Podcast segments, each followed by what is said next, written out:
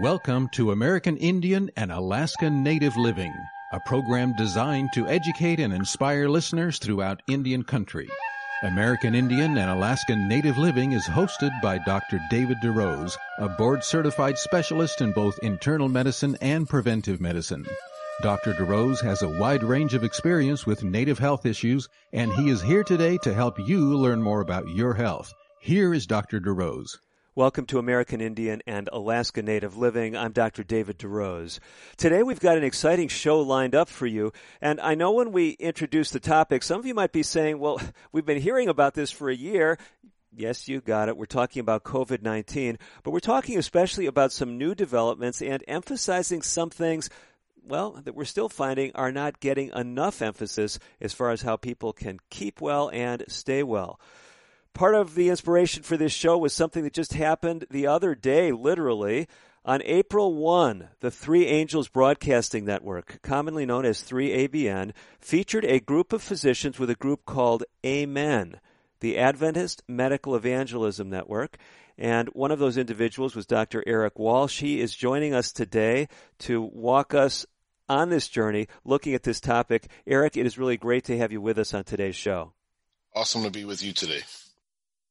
Eric, you and I have had the privilege of meeting, rubbing shoulders in a variety of contexts. Uh, folks know your name, many people do. You're not only heading up uh, the medical director for urgent care services there with Hartford uh, Health in Connecticut, but you have done things really throughout the country and throughout the world. So uh, I know, in fact, I think the last time we ran into each other, we were both uh, speaking at a conference in the United Kingdom. But uh, here we are today, and we're well into this COVID pandemic, well over a year into it. Tell us from the urgent care perspective some of the things that really have jumped out at you. Well, I think it's um, two sided. I think on one hand, I've seen some people get really, really sick really, really quickly from COVID. And that gave me respect for it. Cause I think initially even I was like, eh, what is this? Until I saw that first patient who, you know, came in and saw us tested positive and three or four days later was actually in the hospital and ultimately didn't do very well. Um, so that's the one hand. I, have learned to really respect this disease because it's not as predictable as it seems. Um, and then the second thing is I've also seen that there has also been, in some cases, a lot of fear and even panic around the disease that can, that can and should be mitigated. Um, and in the urgent care centers, you know, we're frontline. We never closed. We continue to see patients the whole entire time when other practices wouldn't see you. you know, uh, hospitals were closing services. We kept seeing people. So I saw a very serious uh, impact this had on our, on us as providers, on the population, on families. Um, so, so, it was it's been a really tough year, honestly.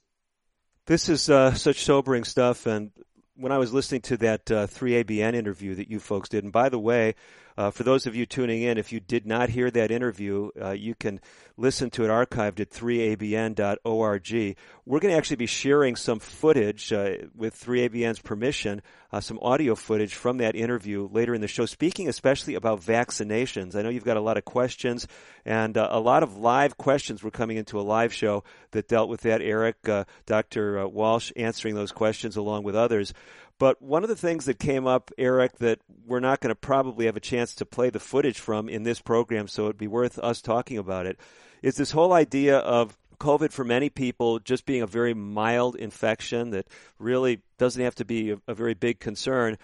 Probably some of the more sobering things that were emphasized in that 3ABN interview. One of them was, well, I'll tell you, when Dr. Schwartz, the cardiologist who's the head of Amen, told that story about a peer of his, did, did that impact you like it did me? Absolutely. And I've seen this. I saw a patient just a couple weeks ago in her late 30s who one year after being, you know, almost a year now after being diagnosed, still has significant medical problems, is seeing a cardiologist, a pulmonologist. She was a healthy person before that. Um, so the point that we were trying to make at that juncture in the show was just because you, you survive this, which overwhelmingly like 99.5% of people are going to there's another set of people who are going to survive it with some long-term consequences because people are saying wait i don't know the long-term consequences of the vaccine our response is, listen, you also don't know the long term consequences of getting COVID, um, and that's what we're we're trying to figure out now. So, as you guys were discussing this in that previous interview, we really want to bring our American Indian and Alaska Native uh, listeners on board with this because uh, a lot of folks are not hearing this data about, well, the fact that some of these long haul COVID symptoms can actually occur in people who were asymptomatic. And some of these complications actually are neuropsychiatric things, reading about people with psychosis, I mean, serious mental health disorders that they never had before. Are you actually seeing some of this on the front lines? I've not seen any of the um, mental health um, component. I, what I've seen more is respiratory and cardiac, and just seeing people who are, are you know not able to go jogging anymore and are you know on medications. Like the, uh, Dr. Schwartz said last night, like 50% of those with like a, with the cardiomyopathy will recover, but there's about 25% that are right now we still don't know what's going to happen and may wind up needing heart transplants. So um, I've seen some of that stuff in our centers. So the bottom line is, although yes, many people have mild infection, maybe even asymptomatic infection, may not have long-term complications. There's this whole other group, significant numbers, literally millions of people worldwide, that uh, if they're not dying, they're having serious complications, pushing kind of this whole dialogue again about what can we do to keep well. As I mentioned later in this uh, very edition of American Indian and Alaska Native Living, we're going to be sharing with you information about vaccines, some of the latest information. But uh, Dr. Walsh, a lot of what you guys talked about in that program was pointing us to the Amen website. First of all, tell us a little bit about Amen and then what you guys have on that website that would be so valuable to my listeners.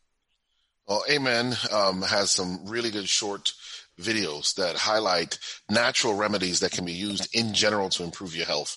But the other thing that's on the website is if you test positive for COVID, there is a, um, a step-by-step schedule that you can follow that is as specific as what time to wake up in the morning, what time to go to bed at night, when to use hydrotherapy, which is one of the videos we showed last night, and the importance of sleep as well in recovering. So uh, we have videos on all of those different types of things one of the things that you talked about was the importance of nutrition. And in Indian country, many of my listeners, they've told me as I've interacted with folks uh, at various tribal gatherings, various tribal events, have worked with uh, First Nation peoples in the clinical setting as a physician.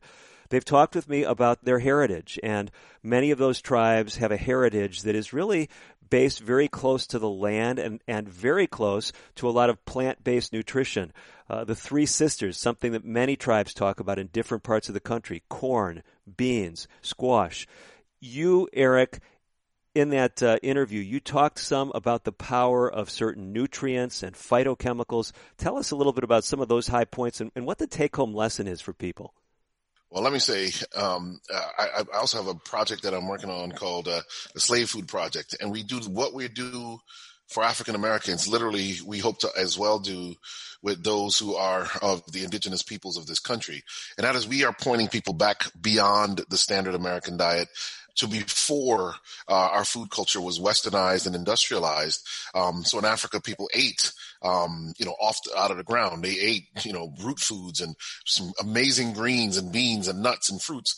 Now to be eating Kentucky Fried Chicken and McDonald's and Burger King is is just not uh, ideal. And I think the government here in the United States has even subsidized some of the foods that we eat. And so it's very cheap to get some of these foods, um, that none of our peoples ate, you know, before, you know, 500 years ago. So long story short, what we do know is that when you go back to those foods that we ate before, things like fruits, especially like dark grapes, dark berries, are rich in a substance called resveratrol, which studies have shown is enough to, to, actually counteract viral infections. Well, this is the time when you want stuff in your body that can counteract the viral infection. Um, we know that quercetin, which you can find in red apples and red onions and elderberry, um, quercetin opens up your cells in your body, allows more zinc to come in, and when when the zinc levels in your cells go up, and because you also have to eat zinc-rich foods like spinach and stuff. When it when the zinc goes into your cells, the virus can't replicate in your cell like it would otherwise, which means you're going to get a milder infection if you get one. Vitamin D. We we talked about vitamin D last night. I thought they were a little conservative.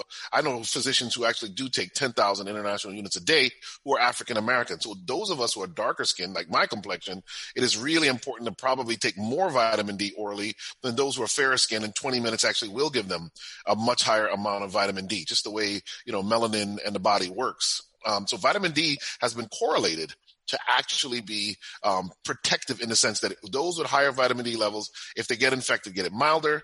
Um, uh, or not at all. And if you are infected and you start taking vitamin D, there's some evidence now that it actually can help reverse what's going on. I really appreciated uh, the points about vitamin D, and I know as a physician this is so important. We've been many of us talking about it for many years, but it's it's great to see this coming full circle here with uh, with COVID nineteen and just really emphasizing it. And uh, for those of us who are doing primary care, I'm doing a limited amount of uh, telemedicine, primary care telemedicine. I'm seeing just huge numbers of people still they haven't gotten this message. I remember talking with a fellow just this week I'm looking at his lab work. He's got a low vitamin D level. Someone checked this six, eight months ago. I said, Are you taking your vitamin D? And he said, Well, no. Uh, he said, No one explained to me why I was supposed to be taking it. And so, it, you know, it's one thing to say your level's low, but you feel fine and you take the pill. It doesn't make any difference. So you're not going to necessarily feel any differently with some of these preventive strategies, right? Uh, not necessarily. What you will notice over time, if you do these preventive strategies, is when other people in your office come down with colds and flus, you won't. And I think that's the advantage that you're looking for. So, Eric, one of the other things that I know that has come up a lot in this dialogue has to do with just the whole issue of really how do we balance our personal health with the health of those around us? As an urgent care provider, how do you kind of weigh in on this whole dialogue? I think each one of us does have a responsibility to help protect others, which is why uh, we support masking and social distancing, and of course all the other hand washing, etc. Also, why I was vaccinated as soon as I could be, um, because I would hate to be the person who gave uh, COVID nineteen to someone who it really made sick. Um, if it makes me sick, that's one thing, but to be the provider who actually transmits it to someone would be would bother me a whole lot. Is the way I'll say it. Uh, that's the same reason I get the flu shot every year. So all of those things put together, I think we have to understand that the virus does spread. It is quite contagious. We've been wearing masks and social distancing and watched basically the elimination of the flu in this last flu season and RSV, uh, uh, respiratory syncytial virus. Yet COVID still spread. And that says a lot. That means it's pretty contagious. So uh, we want to protect others, especially our elders uh, and the vulnerable. I think one of the other uh, key questions that has come out when people talk about a comprehensive lifestyle, and I know you touched on it in the uh, interview that was uh, recently aired, the live show, but uh, we won't have a chance to play that clip either in today's show. So I wanted to have you give us just an overview of this. One of the issues that came up was this whole dimension of stress and social connectedness and how that's all been impacted lately. Can you just walk us through that briefly? Yeah, I wanted to actually comment on this last night on the show, but uh, there are too many of us, and I was like, oh, I'll just have to let somebody else do it. Stress is one of the key things that literally is, I believe, is a big part of this pandemic. Um, and and I say that because we know that when people are stressed out, they go into a a fight or flight state, which means you begin to over release cortisol. And when you over release cortisol, your body becomes resistant to it. Specifically, your immune system does. So your immune system does not regulate inflammation the way it's supposed to. And you go into a hyperinflammatory state.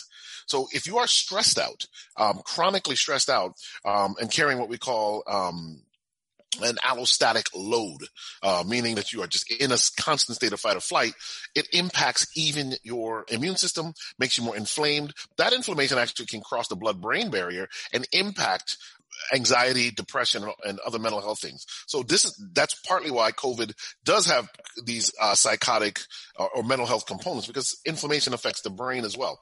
Um, I say all of that to say this.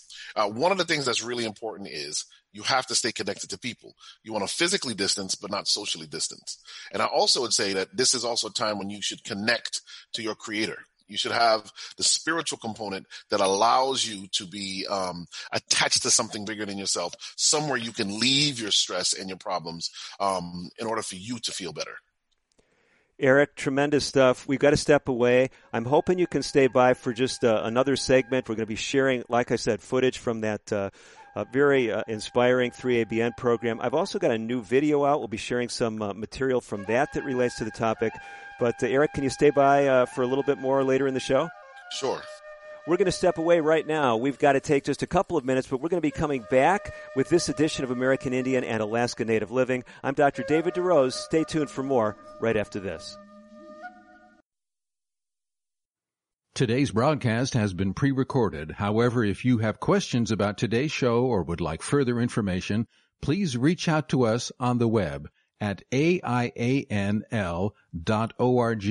That stands for American Indian Alaska Native Living. Again, aianl.org. Or you can call us at 1-800-775-HOPE. That's 1-800-775-4673. We'll be right back after this. The following is a public service announcement for victims of child abuse. For 13 and one half years, I was the victim of severe child abuse. I was being beaten, cursed, and deprived of any kind of love and care. It was a big secret. Children are born to be loved, not to be abused. If you've experienced child abuse, find someone to talk to, someone you can trust and share your hurt and disappointments. Go to overcomingabuse.org. That's overcomingabuse.org. We are strong, we are resilient, and we will get through this together. But these are stressful times, and it's important to also practice good self-care. It's normal to feel overwhelmed, anxious, or afraid, but there is hope. Reach out to someone, connect with your friends, stay in touch with your community, and know that you are not alone. Learn more at wearebroadcasters.com slash hope. Furnished by the National Association of Broadcasters and this station. I'm Andrew Saul, Commissioner of Social Security. I'm here to warn you about telephone scammers pretending to be government employees. Some of these scammers may say threatening things like you will be arrested if you don't make payments or provide personal information. Do not fall for these tricks. These calls are not from us. Real Social Security employees will never threaten you for information or money. If you receive a call like this, hang up. Never give the caller your personal information, like your Social Security number or bank account, or send money in any form cash, gift cards, wire transfers, or prepaid debit cards.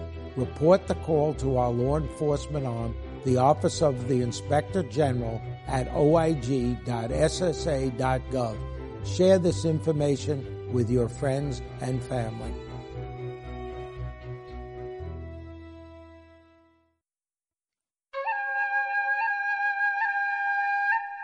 You're listening to Dr. David DeRose on American Indian and Alaska Native Living. Your comments and questions are welcome. Call now at 1-800-775-HOPE. That's 1-800-775-4673. Here again is Dr. DeRose. Welcome back to American Indian and Alaska Native Living. I'm Dr. David DeRose. We have been talking with Dr. Eric Walsh. We are actually going to step away from his dialogue in the virtual American Indian and Alaska Native Living studio, and we're going to cut to another interview. I promised you some footage from a really inspiring live interview that was featured on the Three Angels Broadcasting Network on April 1st of 2021. You can listen to the whole interview at 3abn.org. Three Angels Broadcasting Network, simply abbreviated 3abn.org. April 1 was the live show that featured Dr. Walsh and several other physicians who are all part of the Adventist Medical Evangelism Network.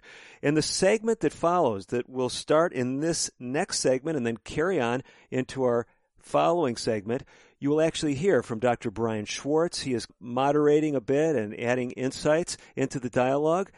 He is a cardiologist at Kettering Medical Center. You will then hear from Dr. John Shin. Dr. Shin is an oncologist, a cancer specialist who is doing a fellowship in cancer immunology, especially working with the immune system at the National Institutes of Health. You will also hear from Dr. Walsh again, as he was part of that dialogue. You're also going to be hearing from Dr. Roger Seheult. Dr. Seheult is a, leading voice in the area of COVID 19. He's an intensive care specialist. He is a lung specialist. Yes, he's even a sleep specialist. He's a teacher at Loma Linda University, and he is someone who has a large following on the internet when it comes to COVID 19. He is one of the featured speakers for a series of presentations that Dr. Walsh alluded to that can be found on the Amen website.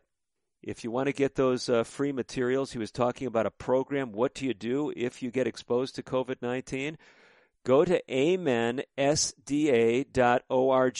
That's amensda.org. That's where you want to go. You will find a section on COVID and you can tap into that material. So, Amen. The Adventist Medical Evangelism Network and 3ABN, the Three Angels Broadcasting Network, work together to bring you what's going to come up next a selection of some of the footage from a recent live show. Take a listen. We're getting a lot of questions in yes. from our audience, yes. and almost all of them relate to the vaccine. And so let's just shift gears a little bit. Um, I'm going to direct the first question to uh, Dr. John Shin and then to Dr. Eric Walsh.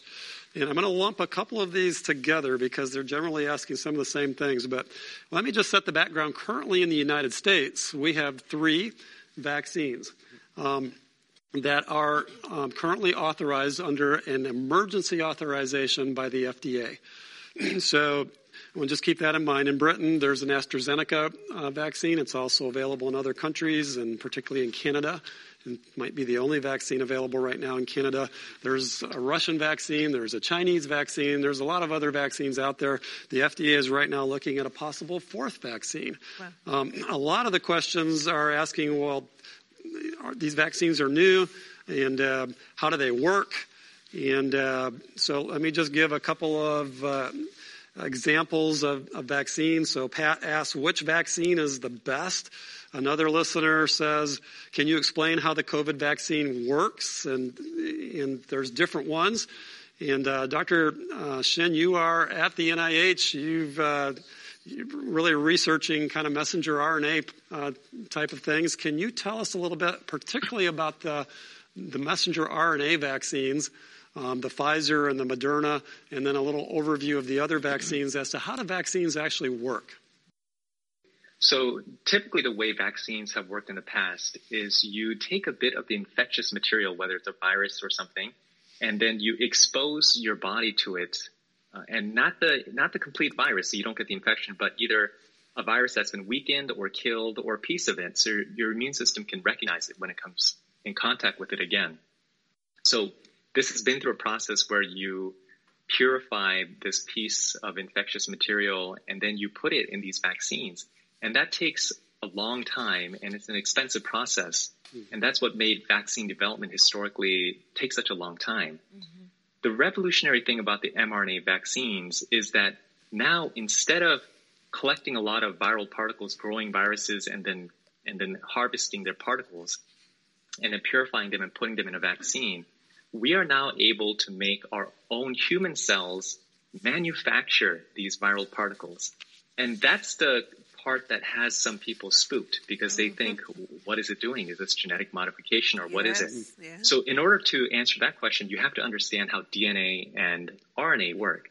So DNA is the code book of life. Mm-hmm. And I like to use the analogy of uh, a cookbook.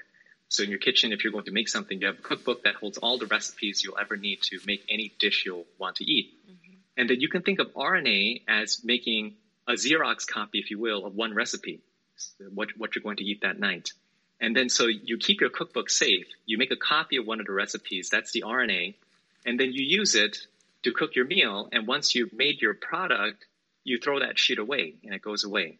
And if tomorrow you want to make a different dish, then you go into your cookbook, the DNA, you find the appropriate recipe, you make another copy, you take the copy into the kitchen where it can get dirty, you look at it, you make your meal, and then it goes away.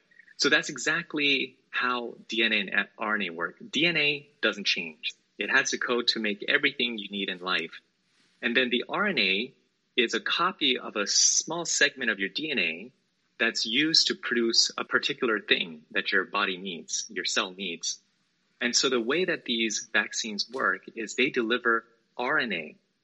It's called messenger RNA. That's why there's a little M in front of it. Mm. And it teaches your cells how to make this spike protein that's found on the surface of this coronavirus so that temporarily some of your body cells make this spike protein and then the end result is the exact same as a traditional vaccine. Your immune system looks at this foreign spike protein and then it remembers it so that in the future, if you have a real infection, it's more well equipped to fight it off.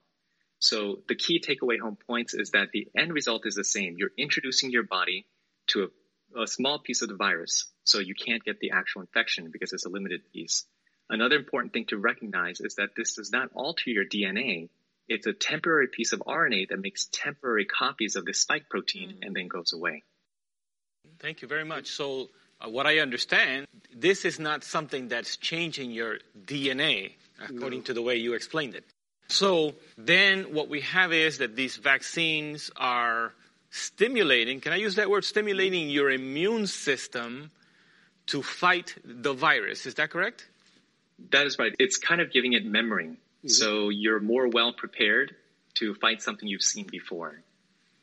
Thank you very much. Now, I do have this question since I'm one of those people that had the coronavirus or the COVID 19. Yeah. So, my body, is what I understand, produce antibodies to fight the disease. Mm-hmm. Does a person that had the COVID 19, are they benefited by having a vaccine or you already have protection?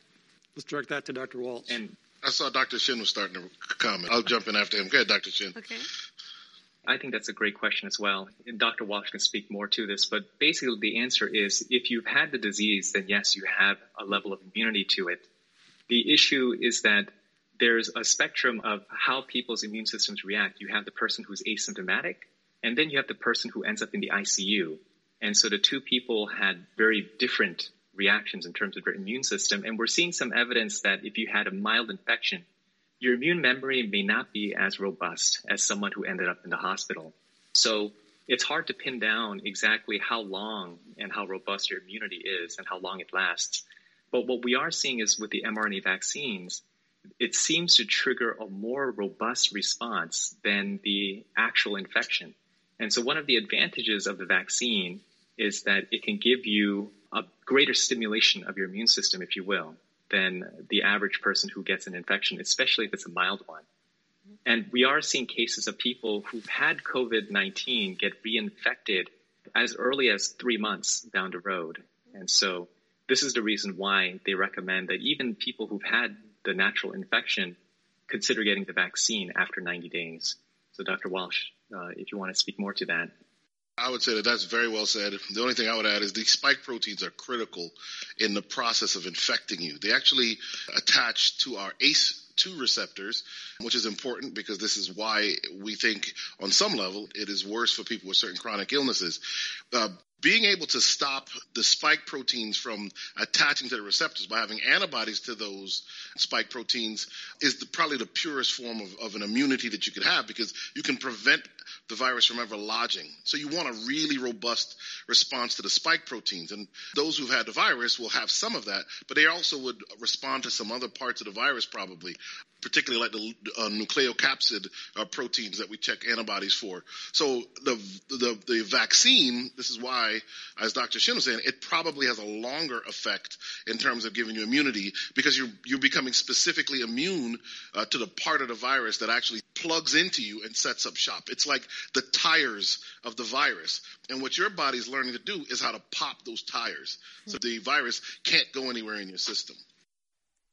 We have to step away just briefly from that interview from the Three Angels Broadcasting Network, but we'll be coming back with more footage, more audio footage from that presentation. As well, we'll be hearing from Dr. Walsh, again, speaking to just us at American Indian and Alaska Native Living Radio. And then I've also got some audio footage from a video that I've recently released dealing with COVID vaccinations. You don't want to miss that all coming up right after this. American Indian and Alaska Native Living will continue in a moment. If you have questions or comments about today's pre-recorded broadcast, please contact us on the web at aianl.org or call 1-800-775-HOPE. That's 1-800-775-4673. The following is a public service announcement for victims of child abuse. The most negative thinking in my childhood was the things said to me. I felt like I was a bag of garbage waiting to go to the dump. Please, mums and dads, put a watch on your mouth as you relate to your children. If you've experienced child abuse, find someone to talk to. someone you can trust and share your hurt and disappointments. Go to overcomingabuse.org. That's overcomingabuse.org. Papa, why can't we telegraph while riding a horse? Son, there ain't no one to blame but Jeffro. He was riding old Betsy the Stallion, tip-tapping away at his telegraph when blam! Ran right into the side of the saloon. Well, if Jeffro can't do it, neither should you. Don't text and drive. Visit StopTextStopWrecks.org. A message brought to you by the National Highway Traffic Safety Administration, Project Yellow Light, and the Ad Council. Hi, I'm Dr. Nia Heard-Garris with today's tip for kids from the American Academy of Pediatrics. Every year, hundreds of teens drown. If your teen hasn't learned to swim yet, it's never too late. Even if your teen is a strong swimmer, make sure to supervise kids of any age. No one should swim alone. Teach them to enter the water feet first, wear life jackets on a boat, and never use alcohol or drugs on the water. Drowning is preventable. For more, visit healthychildren.org. When it comes to vaping, the truth can get clouded. So let's make it clear vaping is not safe for youth. Because vaping can put microscopic particles into your lungs and dangerous things like metals into your body. And nicotine, which can harm a person's brain development through their mid 20s. With appealing flavors, high nicotine levels, and lots of promotion on social media, many kids think vaping is harmless, but it's not. So talk to your kids about the risks of vaping. Because when you talk, they hear you. Learn more at underagedrinking.samhsa.gov. You're listening to Dr. David DeRose on American Indian and Alaskan Native Living. Your comments and questions are welcome. Call now at 1-800-775-HOPE. That's 1-800-775-4673. Here again is Dr. DeRose. You are back with Dr. David DeRose for the second half of today's edition of the broadcast. We have been listening to some great footage from a program first presented on April 1, 2021 on the Three Angels Broadcasting Network. If you want to listen to that whole recording that was done of a live show, you can go to 3abn.org and select simply that April 1 live show. We're continuing now with some of that dialogue, and then I'll be sharing some of my own material that I think you'll find especially interesting. Right now, as we go back to that 3ABN segment, Dr. Brian Schwartz is speaking. He's a cardiologist with Kettering Medical Center in Ohio. As a Seventh day Adventist and having grown up Seventh day Adventist, I kind of have grown up with this idea that medicines are bad and I don't want to take any that I don't have to. so we have several Seventh day Adventists writing in that, you know, I've been living the health message. Um, I've been in good health. I don't get the flu. I'm doing all these things. Should I still get the vaccine? And so we have maybe a natural suspicion built in about, oh, this is an unnatural substance. Should I take this? So, Dr. Shin, what would you say to uh, those of us as Seventh Adventists that are worried about taking some foreign substance into our body? And so, this is an issue that's near and dear to my heart because I know for a fact that I myself want to minimize the medications I'm on. I think the best state to be in is no medications, and none of us would argue with that. Mm-hmm. Oh, one of the things though that I realized is that no matter how good you take care of yourself, no matter how well you follow the health message, no matter how well you live your life with squeaky clean living, mm-hmm. you can still become sick because we're living with fallen DNA that's mm-hmm. degraded over thousands of years mm-hmm. due to no fault of your own, but because it was passed down through generations.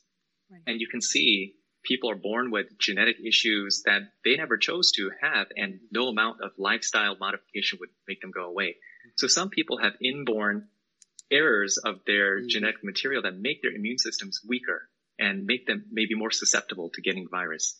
So one of the most important things to realize is that everything we're talking about boosting natural immunity will help everyone across the board, but it is not a 100% guarantee that you will not get the virus. So I'd liken it to wearing a seatbelt. You know, no one expects to get into a car accident. You drive the best you can but you still put on a seatbelt just in case something happens despite your best efforts. And I would say that it is not a lack of faith in God to protect you mm-hmm. if you wear a seatbelt in the mm-hmm. car. And in the same way, mm-hmm. if you practice healthy lifestyle habits and still get the vaccine, it's like the seatbelt. It's not a lack of faith in God. It's saying, in case I still get the virus, even if despite my best efforts, this will help to reduce the chances of getting a severe disease. Uh, this is a question from Laura in Illinois, and Betty, who's in Texas, mm-hmm. and uh, several of them are saying one of them's son has uh, multiple sclerosis. She's uh-huh. wondering if uh, the, yes. the, vaccine would be safe. Another one has autoimmune disease, mm-hmm. and uh, another one's talking about osteoarthritis and degenerative back disease. And another one from Maryland and she's 73. She has bronchiectasis and factor V Leiden. She's trying to do everything she can to be safe. She's not quite sure she trusts the vaccine. But if you look at these various things, is there any one of these that would make you hesitate about getting the vaccine? Dr. Seheult, can you address that? And are these people at particularly high risk? Yeah, I think they are at high risk but not for the vaccine. Uh, they are at high risk for COVID 19. Mm-hmm. And uh, that's how I see it as a pulmonary and critical care physician. You know, I've, I've seen families literally destroyed because of this virus. We had patients coming into the hospital. We were trying to reach their loved ones and we were having a hard time reaching them. Why? Because they were in our emergency room already. Uh, usually this thing hits uh, whole families at the same time. And just those cases that you were talking to me about, multiple sclerosis, autoimmune conditions, mm-hmm. these are people who have uh, increased risk of blood clots. Mm-hmm. These are exactly the type of people that I would see in the intensive care unit struggling to stay alive after they've been infected with COVID-19. We haven't seen the kind of adverse reactions uh, that we've seen with COVID-19 in these uh, types of patients with uh, post-vaccination. Thank you so much. Thank you. Appreciate that. You know, we are talking about the vaccines. Maybe uh, Dr. Shin, uh, this is a question for you. Um, we're talking about people getting, if people decide to get the vaccine, let's, let's say that if people decide to get the vaccine, uh, how long are they protected mm-hmm. after having the vaccine? And this is the million dollar question. How long are you actually protected? And, the, and then the short answer is nobody knows. Mm-hmm. We, we just don't know. We actually don't even know how long you're protected if you had COVID-19, as I was mentioning earlier. Mm-hmm. But as I said earlier, it seems that if you get the vaccine, it stimulates your, your immune system to have a more robust, stronger response. So we would anticipate that the protection conferred by the vaccine would be longer on average than say a moderate to mild uh, natural infection but we'll find out. Thank you very much. Thank you very much. there are a lot of questions. Oh, can Dr. I Walsh. jump in on that answer? yes, quick? please. So I did read something just today from Pfizer saying that since their first people they vaccinated was about six months ago, mm-hmm. that they found that six months later they still have very good mm-hmm. immune response and immunity wow. to the virus and to variants. Um, that was just something that just came out today. So Dr. Shin is right. We don't know long term, but at the six month mark, it looks like these mRNA vaccines are still working.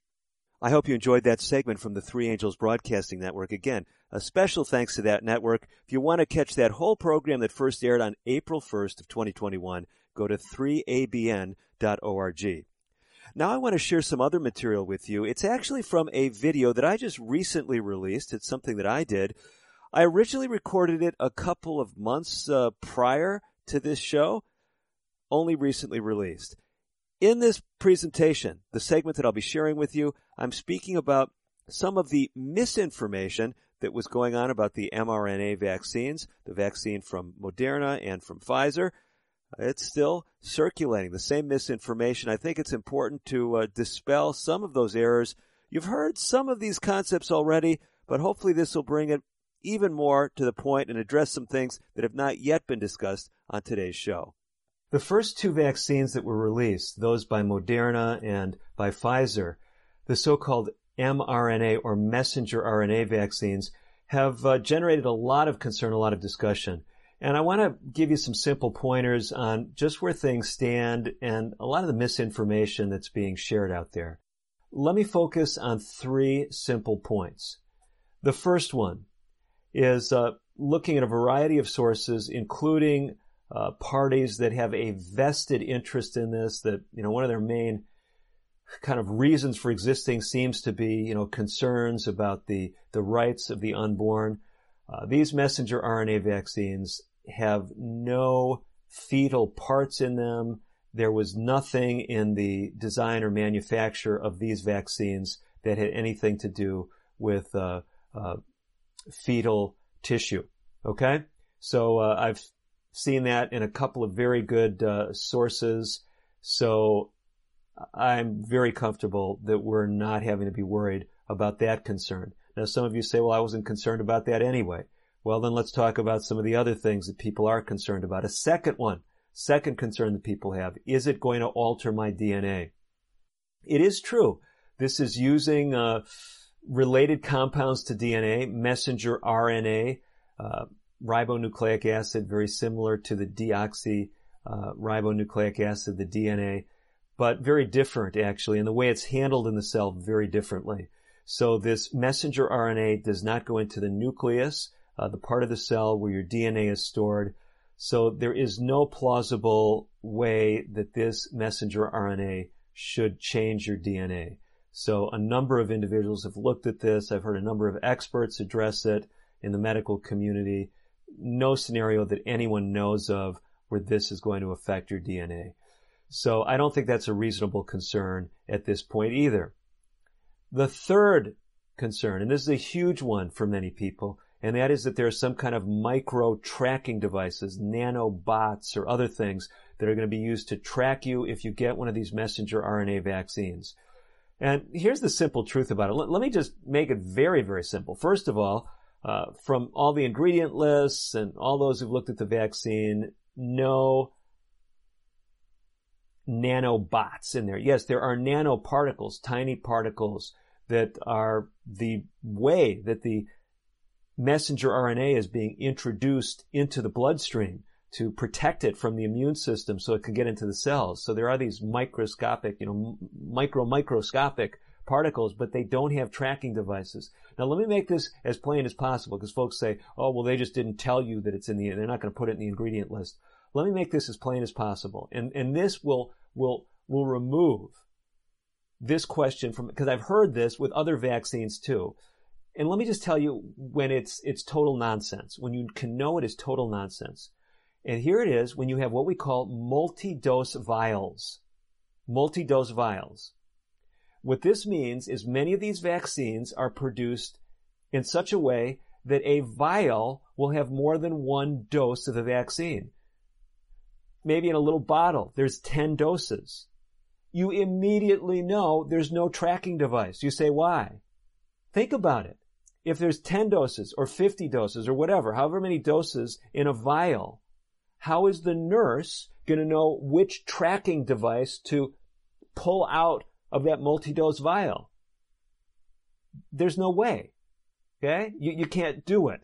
You say, oh, well, they threw a 10 dose vial, they threw 10 micro tracking devices. Well, what prevents the first time the nurse draws it up, or the doctor, or the medical assistant, or whoever's giving the shot, the pharmacist?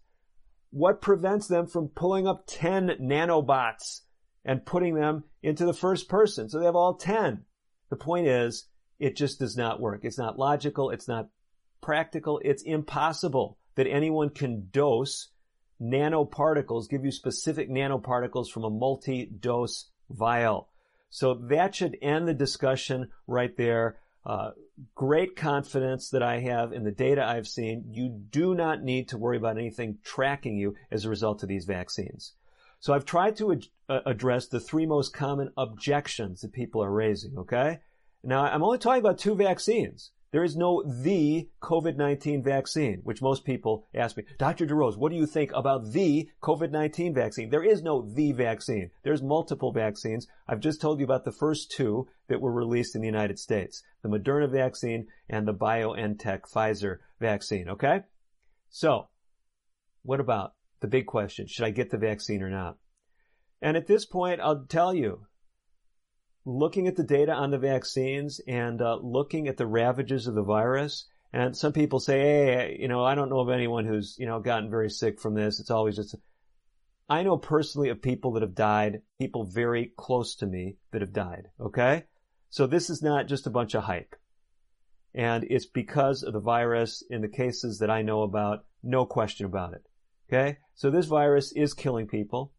And if you're in a high risk group, right now, my reading of the literature, pretty clear, the risks of the vaccines, and there's always, don't let anyone tell you there's no risk to a vaccine. There's, anytime you give an injection, there's some risk. Okay? The risks of the vaccine in high risk people right now, from my looking at the literature, are small compared to the potential benefits. So I'm recommending. In fact, just had a couple of people that I know well in their 80s that called me and uh, asked me what they should do. And I should, and I told them just what I'm telling you right now. I've told my parents who are in that high risk age range. Get the vaccine. The risks of the vaccine seem to be quite small in high risk groups, quite small in relation to the benefits of the vaccine. We have to step away from that audio of a recent video I released because we have to just get in a couple of important messages. We're going to be coming back with Dr. Eric Walsh, some things he recorded specifically for our broadcast, as well as some more material from a recent video that I've put out. You don't want to miss it as we wind up the subject of COVID 19. Stay tuned. Today's broadcast has been pre-recorded. However, if you have questions about today's show or would like further information, please call 1-800-775-HOPE. That's 1-800-775-4673. We'll be right back after this. The following is a public service announcement for victims of child abuse. If child abuse victims don't get counseling or help, they so often become abusers themselves. The victim doesn't make the decisions, they just take the orders. I got help, and so can you. If you've experienced child abuse, find someone to talk to, someone you can trust, and share your hurt and disappointments. Go to overcomingabuse.org. That's overcomingabuse.org. Hi, I'm Dr. Shelly Flais with today's tip for kids from the American Academy of Pediatrics. If you own firearms, it's your responsibility to make sure they're always stored safely. Hiding them in a closet or drawer is not enough. Kids know where they are. Research shows the risk of injury and death is lower if guns are stored unloaded and locked up, with the ammunition locked in a separate place. This is important when children are young, as well as when they grow into teenagers. For more, talk with your pediatrician or visit healthychildren.org. So I wanted to talk with you and your mom today, Lily, because some people at school have noticed changes going on with you, and we're concerned. Like what? Who? Some of your friends, teachers. It sounds like you've lost interest in a lot of things lately. You're hanging with new friends? So? So, individually, maybe those things are no big deal. But taken together, and then the incident the other day, you were with Derek when he was caught selling marijuana. Yeah, he was selling it. Honey, we know. But we care about you and, and want to know what's going on. That's right.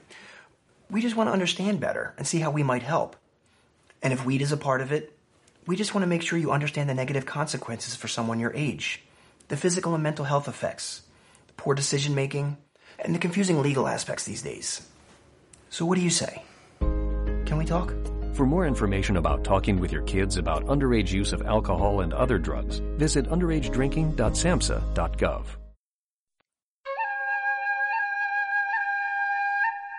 You're listening to Dr. David DeRose on American Indian and Alaskan Native Living. Your comments and questions are welcome. Call now at 1-800-775-HOPE. That's 1-800-775-4673. Here again is Dr. DeRose.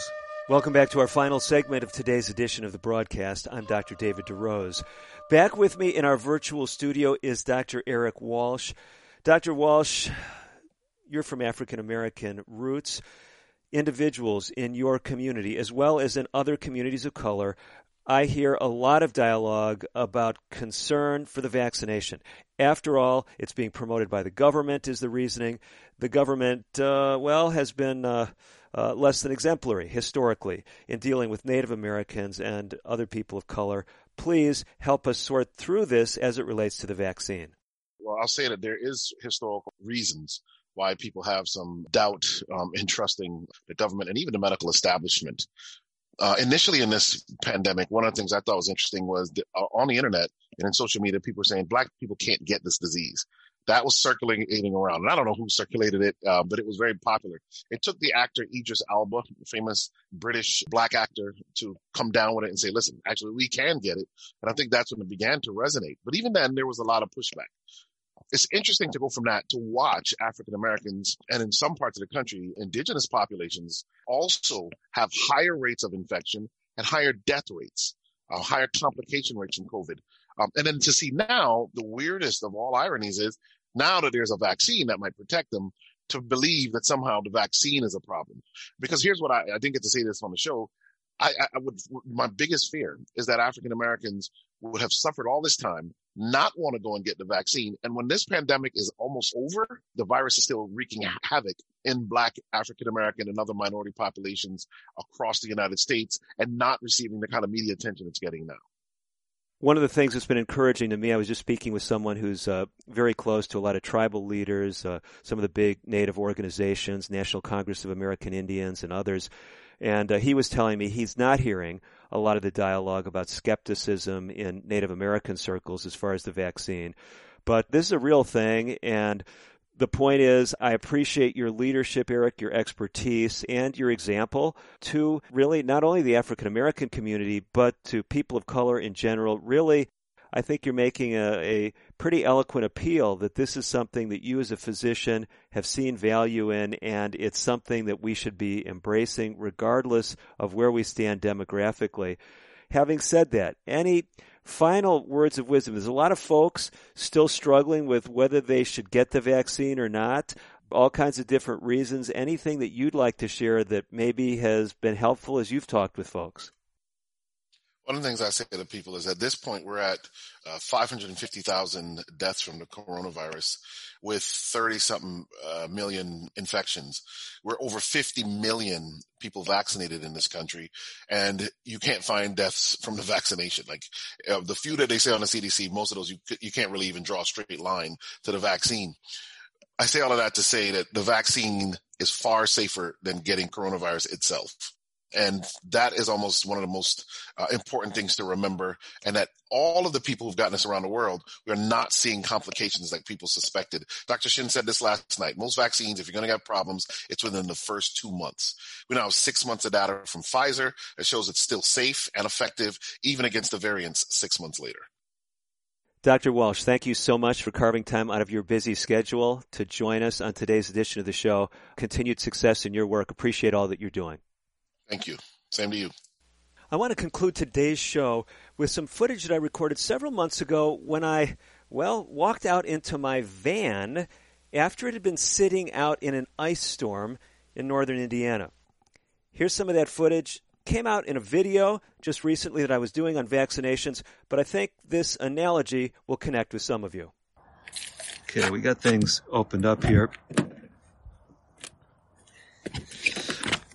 Wow, you still got some of that ice and snow on the windshield.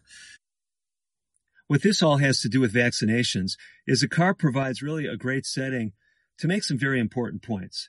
Well, first of all, if I'm getting ready to leave, you got it.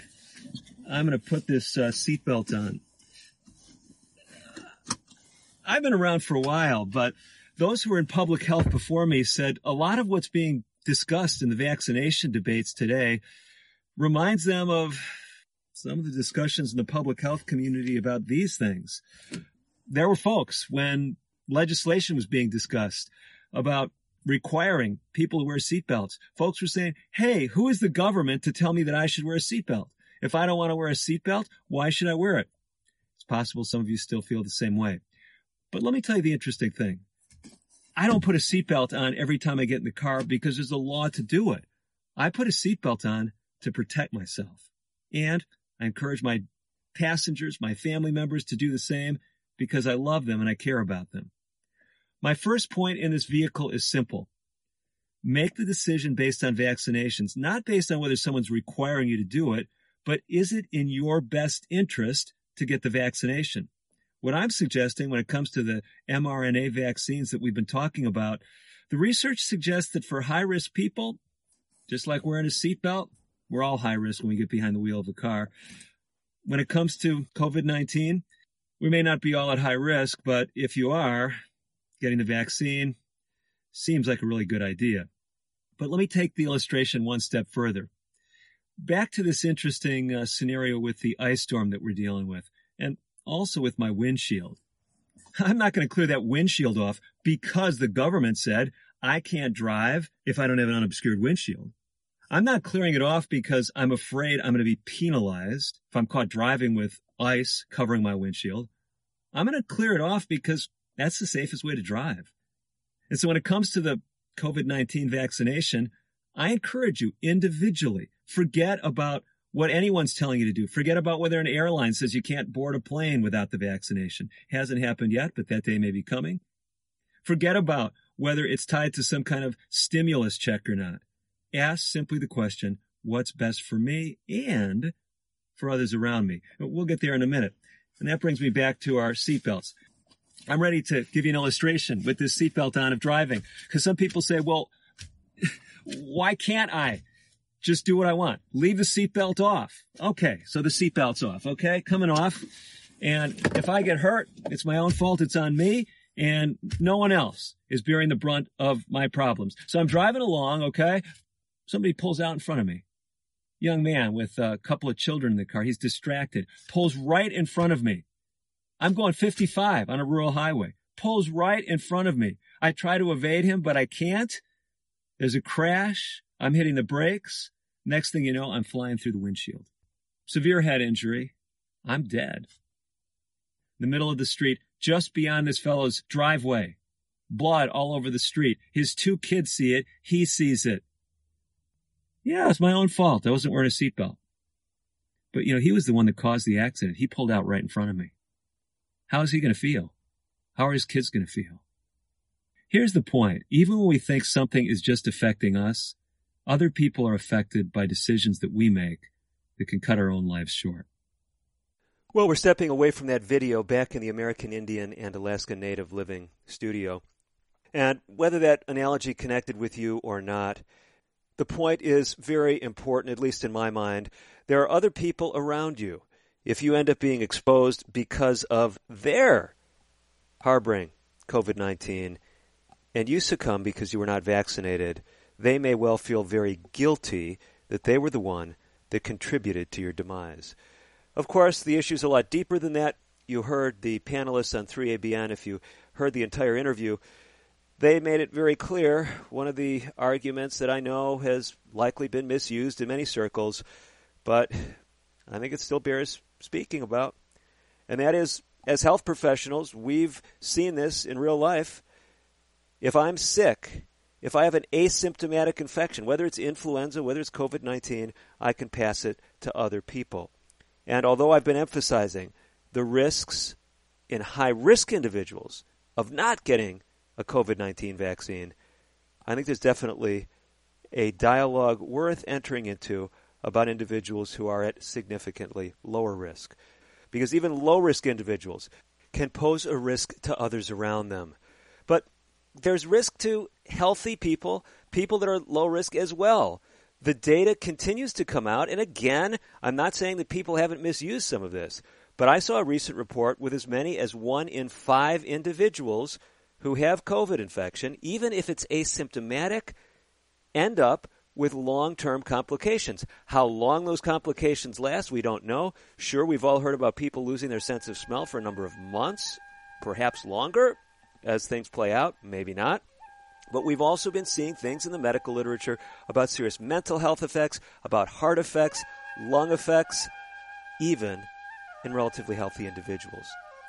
The point is simply this look at this material broadly. Try not to be impacted by the peer group that you're around, the political persuasion that you subscribe to. Look objectively, look at some of this data, think about risk for yourself, risk for those around you if you were to contract the virus, risks to them of you not being vaccinated.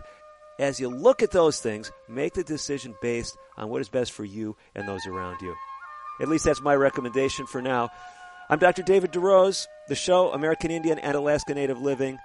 That's all for today. As always, wishing you the very best of health.